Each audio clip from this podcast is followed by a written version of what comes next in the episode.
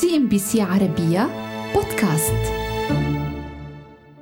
في الفترة التي تلت عشرينيات القرن الماضي اخترقت التمويلات السخية من قبل القائمين على صناعة السيارات والنفط والمصارف كليات الهندسة المدنية في الجامعات الأمريكية لترسيخ فلسفة جديدة ضمن تصميم المدن التي تعتبر أن السيارات حاجة ضرورية. وكانت النتيجة هي تعميم الابتكار الأمريكي الكندي المدعو بالضواحي. تم تخطيط الضواحي بشكل رئيسي لجعل النقل الخاص ضرورة لازمة وهو الأمر الذي شهد مقاومة من قبل أوروبا وآسيا لفترة طويلة قبل الانصياع بشكل أو بآخر للمستجدات حول تنظيم المدن كانت المدن الكبرى في آسيا وأوروبا وكذلك أمريكا في تلك الحقبة منظمة لخدمة الناس وليس السيارات. فقد كانت المدن ذات كثافة سكانية مرتفعة ولا وجود فيها لفصل مصطنع بين الأماكن الحيوية أي أماكن العيش والعمل والتسوق. ويمكن حتى اليوم رؤية شواهد على هذا النمط التنظيمي في الأحياء القديمة في المدن الكبرى في أوروبا تحديدا. لكن كان على هذا الأمر أن يتغير منذ ذلك الحين وليس هناك مكان أفضل من الولايات المتحدة للبدء بتغيير وتعميم التجربة على البلدان التي باتت تبني مدنها بذات المعايير. كان هدف هذه الضواحي أن تبقي البشر القاطنين فيها مفصولين عن أماكن العمل والتسوق بل حتى متناثرين لدرجة تجعل من أي وسيلة نقل عام غير مجدية. الأمر الذي أجبر مئات الملايين من البشر على إنفاق مئات المليارات من الدولارات لاقتناء سيارات خاصة ما زاد من استهلاك السيارات والنفط في ذات الوقت.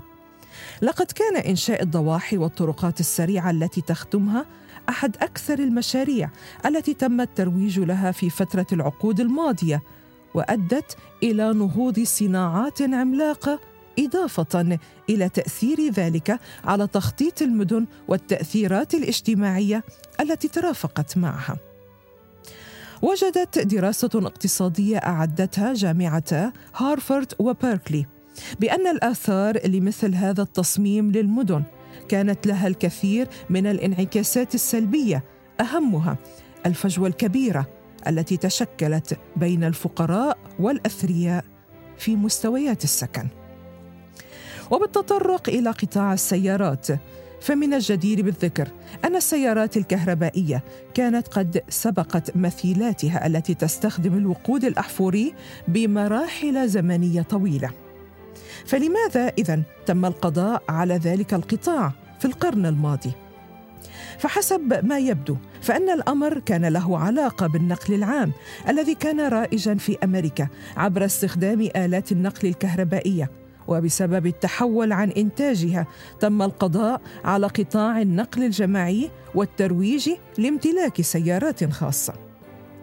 تبدأ القصة مع بدايات القرن العشرين عندما كانت الولايات المتحدة المنشغلة بالتحول للتصنيع تمتلك وسائل نقل جماعية عامة مكونة من القطارات الكهربائية التي تلبي معظم احتياجات البلاد.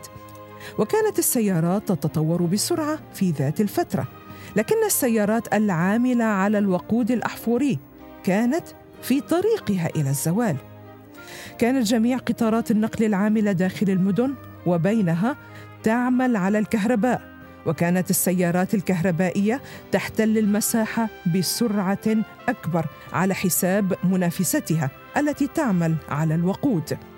وفي العام 1900 كان حوالي 40% من السيارات الأمريكية كهربائية وكانت شعبيتها كبيرة إلى حد أن نيويورك كان لديها أسطول من سيارات الأجرة الكهربائية. وبدأ السياق وكأن موجة السيارات الكهربائية ستغمر المستقبل. لكن وخلال مدة زمنية وجيزة تغير كل ذلك وأصاب ذلك النوع من السيارات ما أصاب الديناصورات فانقرضت واختفت من المشهد. وفي فترة قتل السيارات الكهربائية كانت شركة جنرال موتورز وشركات النفط الكبرى تواجه أزمات متعددة. كانت سوق السيارات قد أشبعت بالفعل ونمو المبيعات متعثر لدرجة أنه في العام 1921 خسرت شركة جنرال موتورز أكثر من 65 مليون دولار وكانت متجهة بشكل شبه مؤكد إلى الإفلاس. وكذلك كانت عائدات شركات النفط وحصصها من الأرباح تنذر بذات المصير المأساوي.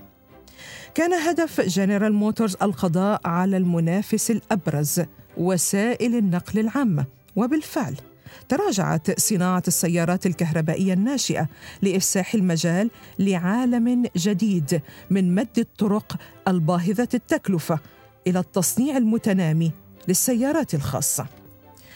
ووفقا لسجلات الشركة الخاصة أنشأت جنرال موتورز قسما سريا مهمته إيجاد الوسائل للقضاء على النقل العام.